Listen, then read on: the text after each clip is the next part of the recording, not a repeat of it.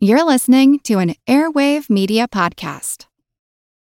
This episode is brought to you by Shopify. Whether you're selling a little or a lot, Shopify helps you do your thing, however you cha-ching. From the launch your online shop stage, all the way to the we just hit a million orders stage. No matter what stage you're in, Shopify's there to help you grow. Sign up for a $1 per month trial period at shopify.com slash special offer, all lowercase. That's shopify.com slash special offer. Traffic jams, tailgating, pileups. Ugh, the joys of driving. How could it get worse? The federal government wants to have a say in what you drive. That's right. The Biden administration's EPA is pushing mandates that would ban two out of every three vehicles on the road today. Don't let Washington become your backseat driver. Protect the freedom of driving your way.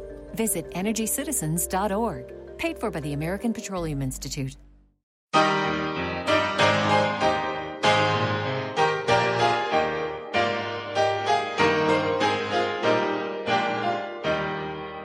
Gott erhalte Franz den Kaiser, unseren guten Kaiser Franz, hoch als Herrscher, hoch als Weiser, steht er in des Ruhmes.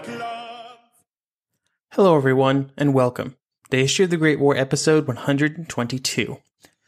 This episode is brought to you by Michael, our newest supporter on Patreon.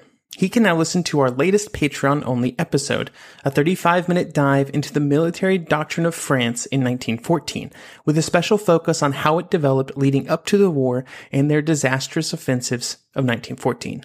You can find out more at patreon.com slash history of the Great War. Last episode saw the Germans join into the fray on the Italian front. They joined the Austrians to launch an attack that would later be named the Battle of Caporetto. After firing their artillery, a good number of which were gas shells, the combined German and Austrian army attacked. In response to this, the Italian army mostly just fell apart.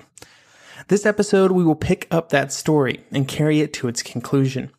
We'll begin by looking at the overall Italian response to the attack and how it did not really help slow the advance that was happening.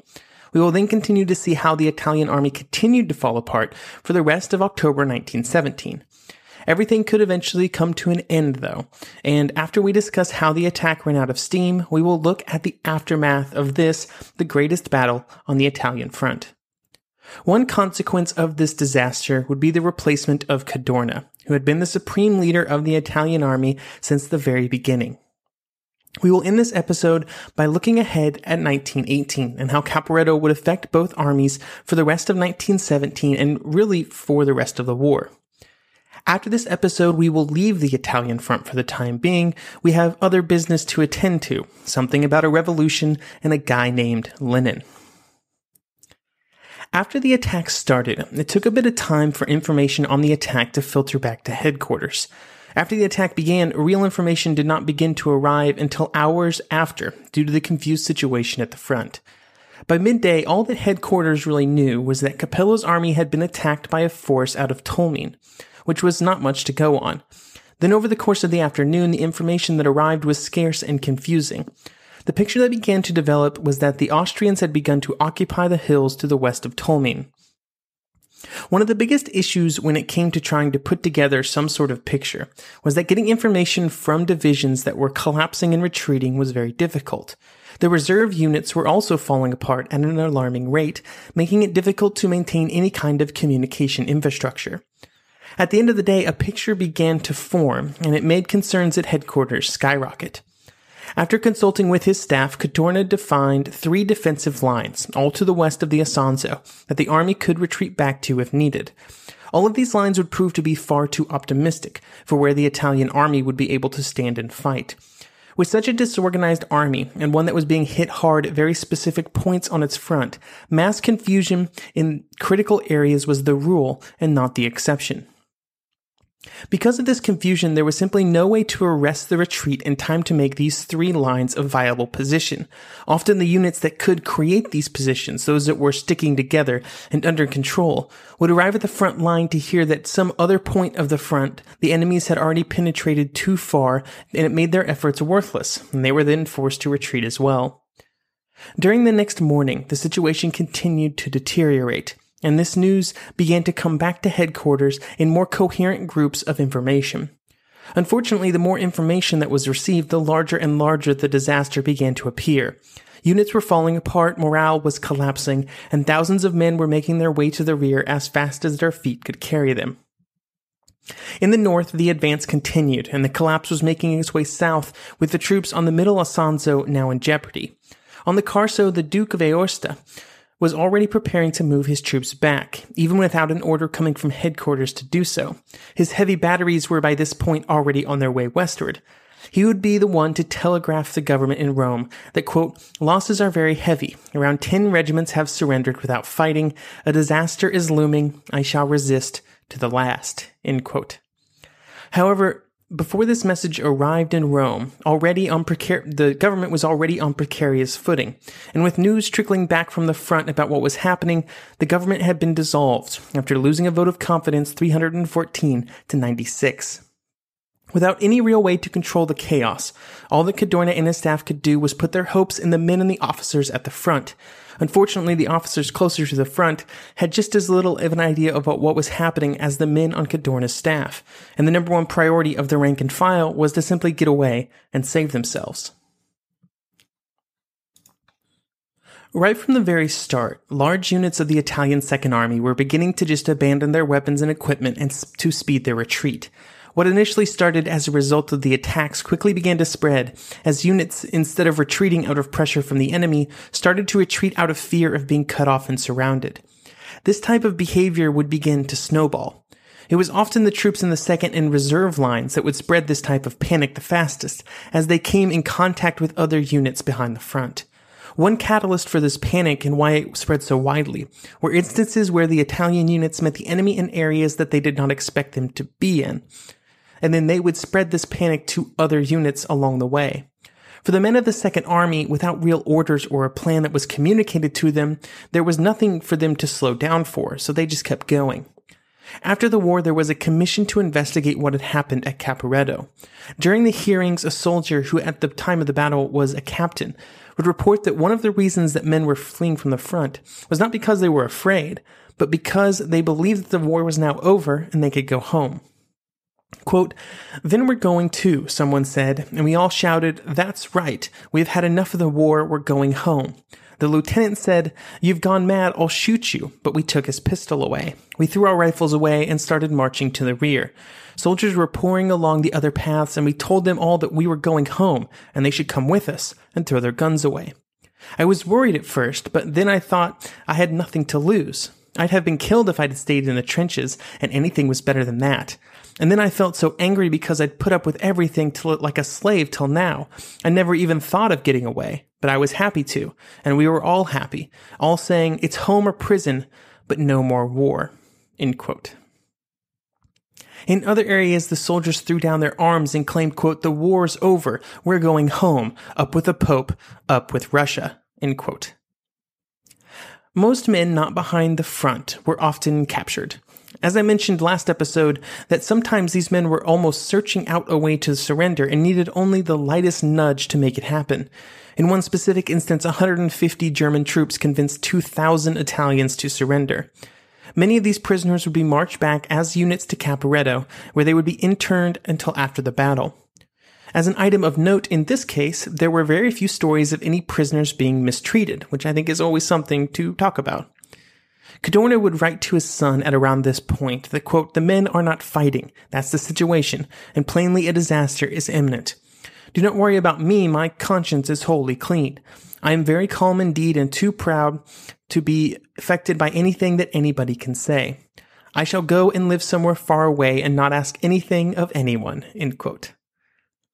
As the fighting continued, the weather remained perfect. The Germans and Austrians at the front were in high spirits, and in front of them was mostly just masses of Italian troops crowding the roads, tossing their weapons aside, and doing a bit of light looting on their way as well. Things were looking fantastic for the attackers.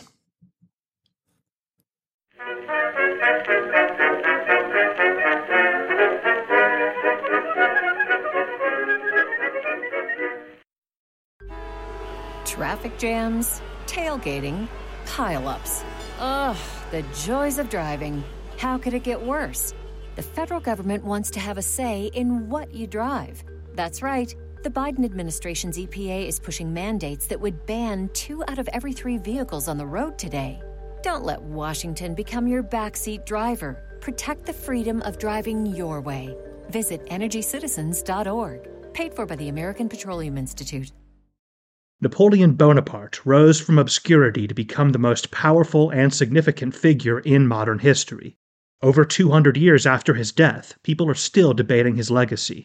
He was a man of contradictions, a tyrant and a reformer, a liberator and an oppressor, a revolutionary and a reactionary.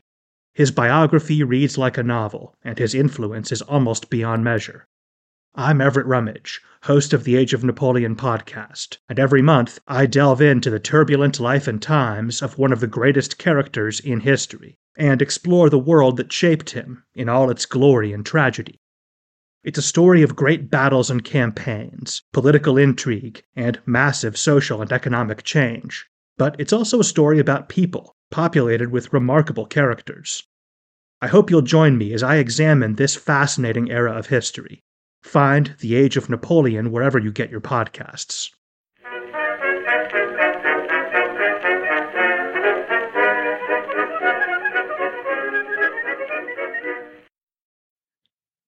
On the 28th, the headlong retreat, or advance, I guess depending on how you look at it, continued.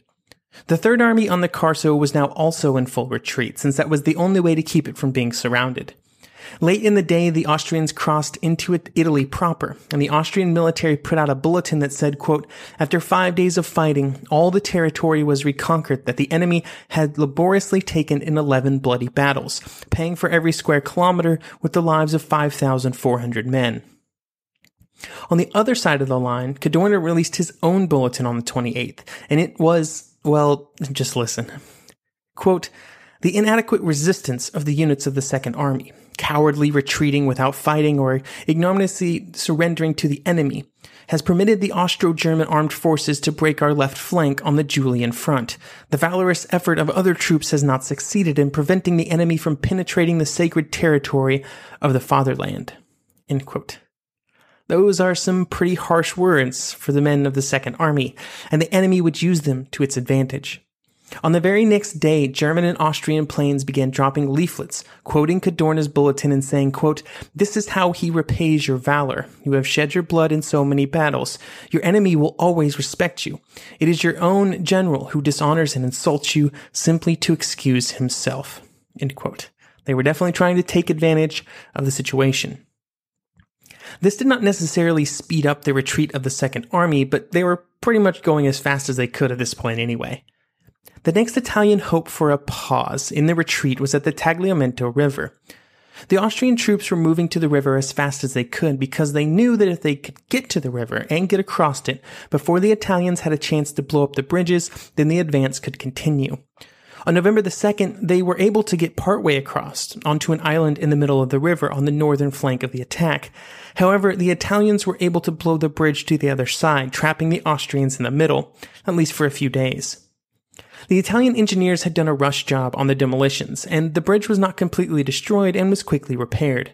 As soon as the Austrians had made it across, the advance began again. The Germans were still not sure how far they wanted to push the attack. In what Piero Pieri, an Italian historian, would call a serious lack of, quote, annihilating mentality, Ludendorff, von Below, and the other German leaders were not sure how far they wanted to push the attack. There was some talk of trying to push all the way to the River Brenta, which would have also meant the capture of Venice. There were also other discussions about attacking out of the Asiago and the Trentino to cut off the Italian retreat. Neither of these would happen, though, due to the hesitancy of the Germans to push forward. It would not be until the second week of November that Ludendorff would change his mind and change the objective to the Brenta, but by then it was too late and the line had solidified on the Piave. This was a boon for Cadorna, and the hesitancy allowed him to extract the Third Army from the Carso mostly intact, or as intact as it could be given the situation.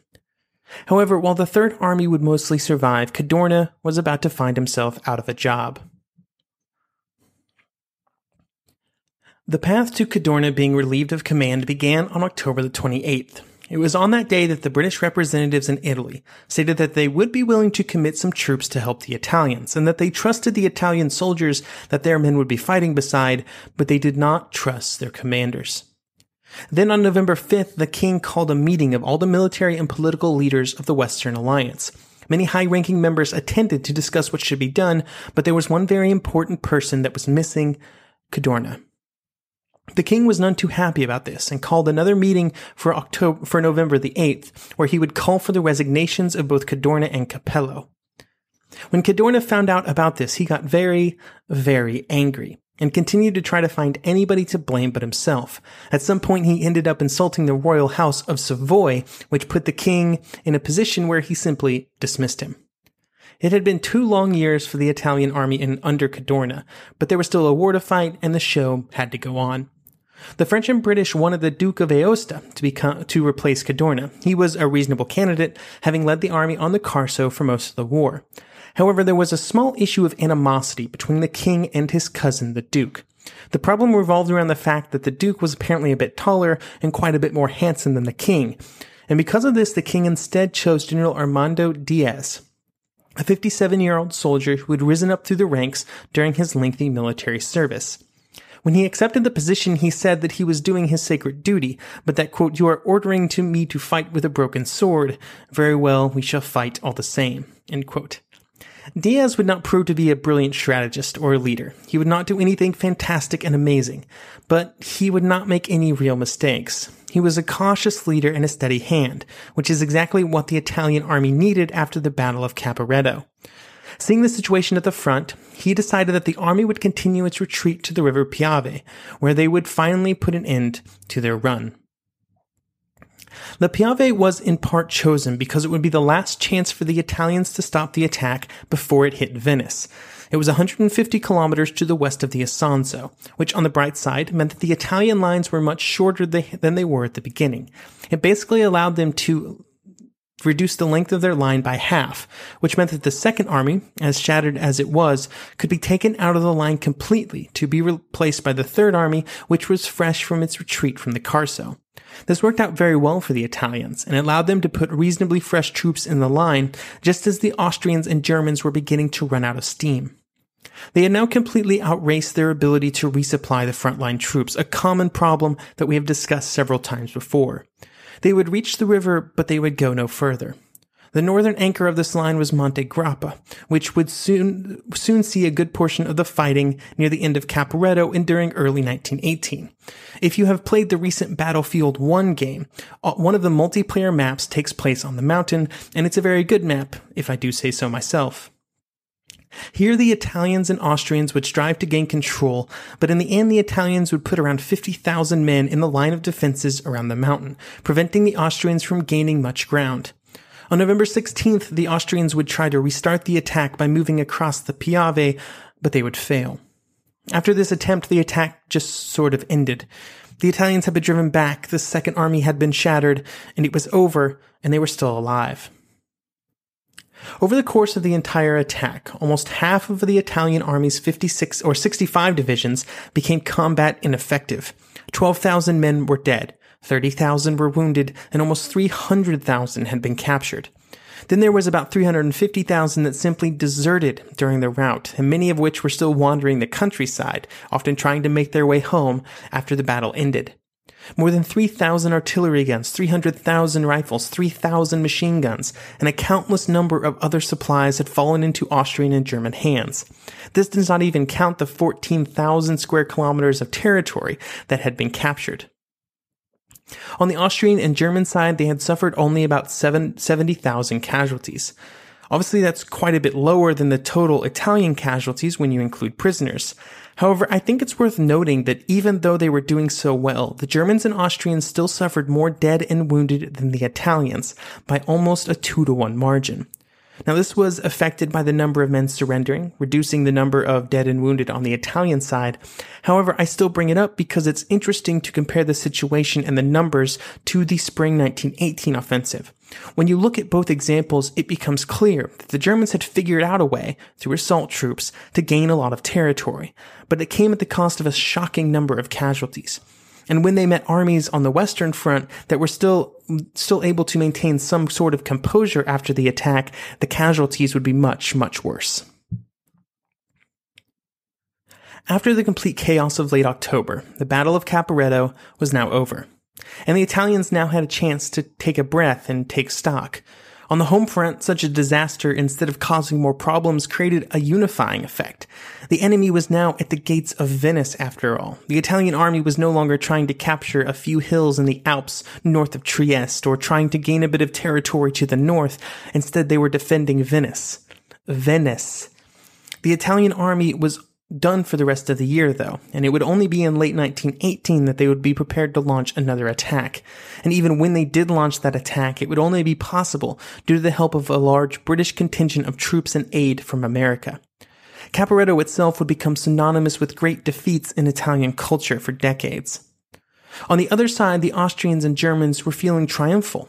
The Austrians, with some German help of course, had managed to strike a massive blow against the Italians. They were now on Italian soil. They were striking right into the heart of enemy.